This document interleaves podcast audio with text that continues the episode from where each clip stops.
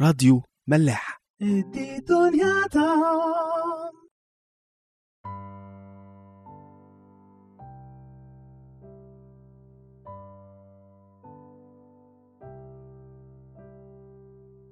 مساء الخير. أهلا بيكم في حلقة جديدة من عيش وملح. أي حد فينا لو دخل مكتبة أو حتى عدى على كشك بيبيع كتب في الشارع هيلاقي إن معظم الناس اللي كانت في مناصب كبيرة أو كانوا مشاهير في أي مجال من المجالات سواء مجال سياسي مجال عسكري أو حتى لعيبة الكورة والممثلين كلهم بيهتموا إن هما لما بيخرجوا من المجال ده سواء يطلعوا معاش أو يعتزلوا بيحبوا دايما إن هما يكتبوا كتب. الكتب دي بيبقى هدفها إن الراجل ده ينقل خبرته وينقل حصيلة تجربته في المجال الفلاني ده للناس. بحيث إن أي حد يقدر إن هو يقراها ويستفيد منها. تخيلوا بقى لو الحد اللي بيكتب حصيلة خبراته ده هو داود في المزامير. وتخيلوا كمان إنه المزمور 37 اللي إحنا هنبتديه النهارده مع بعض بيقال إن داود كتبه قبل نياحته بثلاث سنين لما كبر وشاخ. وبيقولوا كمان إنه اللي مكتوب في المزمور ده من آيات هي نتاج خبرات وحصيلة اختبارات كبيرة جدا لداود في الحياة. وأنا شخصيا بضم صوتي لصوت كل الناس اللي بتقول إن المزمور 37 ده فعلا كلماته في منتهى الأهمية ومهمة جدا لحياة أي إنسان نفسه إن هو يعيش الحياة المظبوطة. هبدأ أقرأ معاكم أول جزء من كلمات المزمور 37 هو الحقيقة مزمور مش قصير فهنقسمه كده جزء جزء ونبدأ إن إحنا نتأمل في الآيات بتاعته مع بعض. لا تغر من الأشرار ولا تحسد عمال الإثم فإنهم مثل الحشيش سريعا يقطعون ومثل العشب الأخضر يذبلون.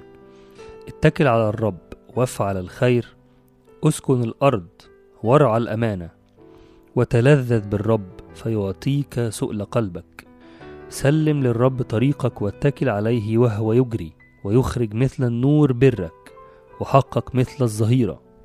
انتظر الرب واصبر له ولا تغر من الذي ينجح في طريقه من الرجل المجري مكايد. كف عن الغضب واترك السخط لا تغر لفعل الشر لأن عاملي الشر يقطعون والذين ينتظرون الرب هم يرثون الأرض.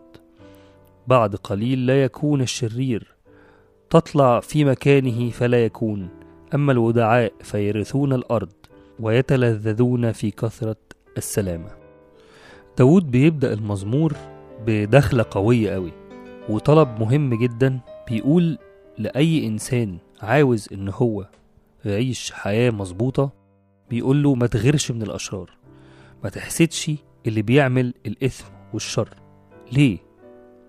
ليه حد ممكن يغير من الأشرار؟ لأنه أحيانا بنحس إن هم مبسوطين أحيانا بنحس إن طريقهم بتنجح. ناس كتير قوي ممكن تكون بتسأل ربنا ليه يا رب واحد شرير مش ماشي معاك؟ ممكن يكون بينجح في طريقه ممكن يكون سعيد. وأنا اللي ماشي معاك اللي ماشي وراك مش حاسس بنفس السعادة أو طريقي وحياتي مش ناجحة بنفس درجة النجاح. لكن الجزء التاني من الآية بيقول الناس اللي بتنجح في الشر أو بتبقى سعيدة سعادة بعيدة عن ربنا الناس دي مثل الحشيش. سريعا يقطعون. الحشيش هو العشب اللي بيبقى الجزء الأكبر فيه فوق الأرض لكن ملوش جذور قوية في الأرض. وبالتالي أول ما أي شوية هوا أو أي مية أو أي حاجة بتيجي عليه بتشيله على طول وتاخده بعيد وبينتهي كمان. فالناس الأشرار اللي نجاحهم وحياتهم وكل حاجة بيعملوها بعيد عن ربنا؟ حتى ولو باين من فوق الأرض باين بالنظر بالعين المجردة كده إن هما شكلهم حلو أو قوي أو سعيد أو ناجح لكن هما في الحقيقة مع أول مشكلة مع أول تجربة مع أول ضغط هيكونوا زي العشب الأخضر والحشيش اللي بيتاكل وبيطير بمنتهى السهولة لأنه ملوش جدر قوي في الأرض. الجدر القوي في الأرض هو الحياة مع ربنا. ده اللي قصد داود يقوله في الحتة دي. الجدر القوي هو الاتكال على ربنا. هو إن ربنا يكون معايا يكون جنبي في حياتي يكون قائد ليا ويكون متداخل في كل أمور حياتي ومش بعمل أي حاجة إلا من خلاله. من خلاله ده مش معناه إن هو لاغي حريتي. لكن بعملها وهو معايا بعملها وأنا طالبه طالب قيادته طالب إن أنا أتكل عليه وطالب إن هو يبارك في أي خطوة من خطوات حياتي. وبالتالي حتى لو نجاحي اتأخر حتى لو سعادتي اتأخرت لكن كل حاجة في حياتي وبالتالي أنا حياتي تكون قوية ليها جذور حقيقية مع ربنا. ما كونش عشب طاير عشب باين إن هو شكله حلو لكن ملوش أي جدر وضعيف. في الحقيقة هو ضعيف جدا قدام أي مشكلة أو أي تجربة. نفس الفكرة دي داود بيأكدها في الآية رقم سبعة بيقول انتظر الرب واصبر له ولا تغر من الذي ينجح في طريقه من الرجل المجري مكايد. يعني ما تغيرش من الراجل اللي انت شايف إن هو شاطر لكن هو ممكن يكون في حياته بيعمل مكايد للناس مش ماشي دغري بيلف ويدور مش حقيقي مش صادق في حياته مع الناس ملوش علاقة بربنا ما تغيرش منه. لكن انتظر الرب انتظر فرحتك من ربنا انتظر نجاحك من ربنا حتى لو طول عليك. لكن هو ده النجاح اللي هيرضيك هو ده النجاح والسعادة اللي هتفرح قلبك. كنت بقرأ كتاب قريب بيقول إن أي شهوة بيشتهيها الإنسان لو عملها مش في الطريق اللي رسمه ربنا ما بتملهوش. على سبيل المثال شهوة الجنس مثلا. الحالة الوحيدة اللي الجنس فيها بيكون متكامل ومشبع للإنسان هو جوه الجواز هو في الطريق اللي رسمه ربنا.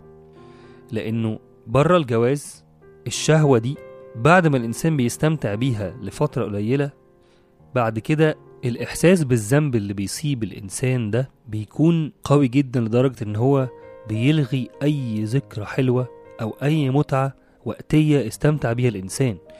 لكن في الجواز الجنس بيكون في الطريق اللي رسمه ربنا من خلال ربنا تعبير عن الحب مش عن الشهوة وبالتالي بعديه ما بيبقاش فيه أي نوع من الإحساس بالذنب بل بالعكس بيبقى فيه إحساس ممتع جدا. وهي دي الحالة الوحيدة اللي فيها الجنس ده بيبقى متكامل لأنه في الطريق اللي رسمه ربنا سعادة في طريق ربنا.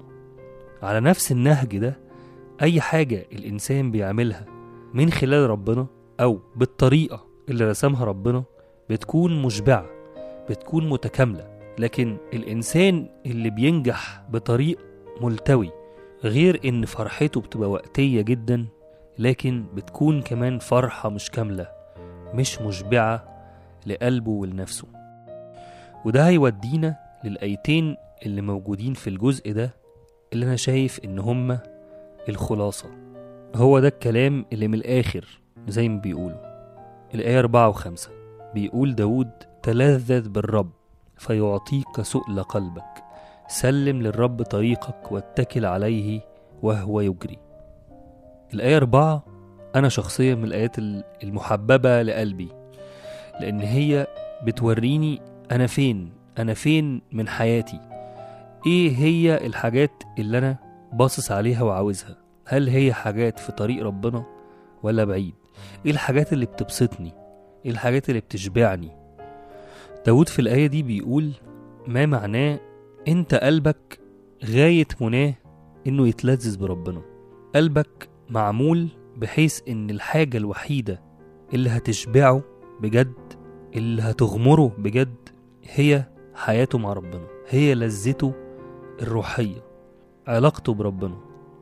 كمان في تفسير تاني للآية دي بيقول إنه أنت لو اتلذذت بربنا هيديك سؤل قلبك اللي هو إن أنت تبقى في علاقة أعمق كمان مع ربنا وعينيك تتفتح أكتر عشان تشوفه وقلبك يتفتح أكتر عشان يستوعب ربنا ويقعد معاه أكتر وأكتر. في الحالتين اللي داود عايز يقوله في الآية دي إنه عمرك ما هتكون سعيد سعادة كاملة متكاملة وقلبك هيلاقي اللي هو محتاجه إلا في اللذة الروحية. في اللذة بربنا. عمرك ما هتكون شبعان إلا لما تتلذذ بالرب. الشبع هو ده الحاجة اللي داود اختبرها بس لما كان بيطلب ربنا وبيتلذذ بيه. مع إنه كان ملك مع إن كان عنده كل حاجة مع إنه غلط مع إنه زنى مع إنه حارب وانتصر لكن شبعه وسؤل قلبه كانوا بس في علاقته بربنا واللذة اللي معاه. في الآية رقم خمسة وده الجزء التاني من الخلاصة من الكلام اللي من الآخر. بيقول داود سلم للرب طريقك واتكل عليه وهو يجري. دي الحقيقة آية مشهورة جدا وناس كتير حطاها على الفيسبوك وعلى العربيات وحاطينها زي شعار كده ليهم. لكن في الحقيقة الآية دي صعبة جدا. وهي مرتبطة كمان بالآية اللي قبلها. هو بيطلب من الإنسان إن هو علشان يتلذذ بربنا وعلشان قلبه يكون شبعان وفرحان إنه يسلم للرب طريقه ويتكل عليه وهو هيجري وهو اللي هيتصرف.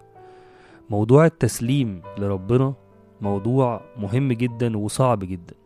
كتير مننا فاكر إن هو بيعرف يعمله وأنا من الناس دي اللي كنت فاكر إني بعمله على طول لكن اكتشفت إنه في مواقف معينة الإنسان ما بيقدرش إن هو يسلم طريقه لربنا أو بيكتشف إن هو بيتدخل بدماغه بحياته بطريقته بأهدافه عاوز ينجح بطريقة غير طريقة ربنا.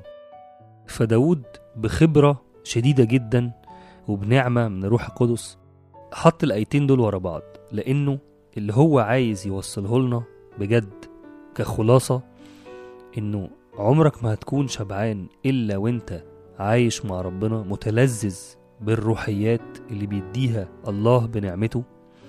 وعشان تعمل كده لازم أنت تختفي أهدافك تقل طريقتك وذكائك ينزلوا شوية علشان نعمة ربنا هي اللي تدخل علشان رأي ربنا وقيادته هي اللي تتحكم فيك وتحركك. تلذذ بالرب فيعطيك سؤل قلبك سلم للرب طريقك واتكل عليه وهو يجري. هسيبكم مع ترنيمة جميلة جدا كلامها بيقول أنت لي المن الذي يشبع قلبي لا يجوع القلب حاشا. حبك النهر الذي يرويني ربي نفسي لا تحتار عطشا. فيك ما أرجو وأكثر أنت للنعماء مصدر. أشوفكم الحلقة اللي جاية.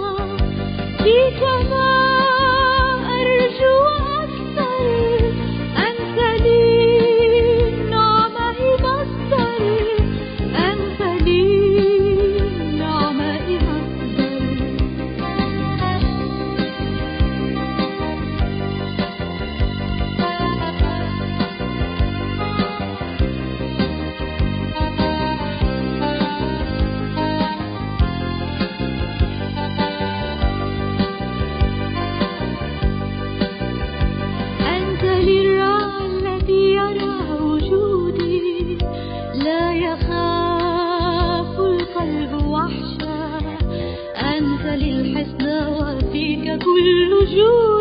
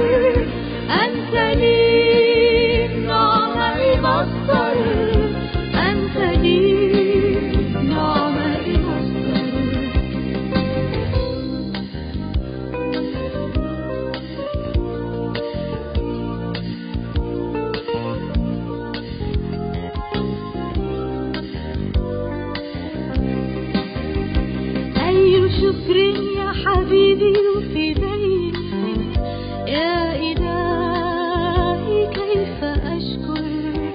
أي حمد أجد كي يهديك مني؟ مهما كان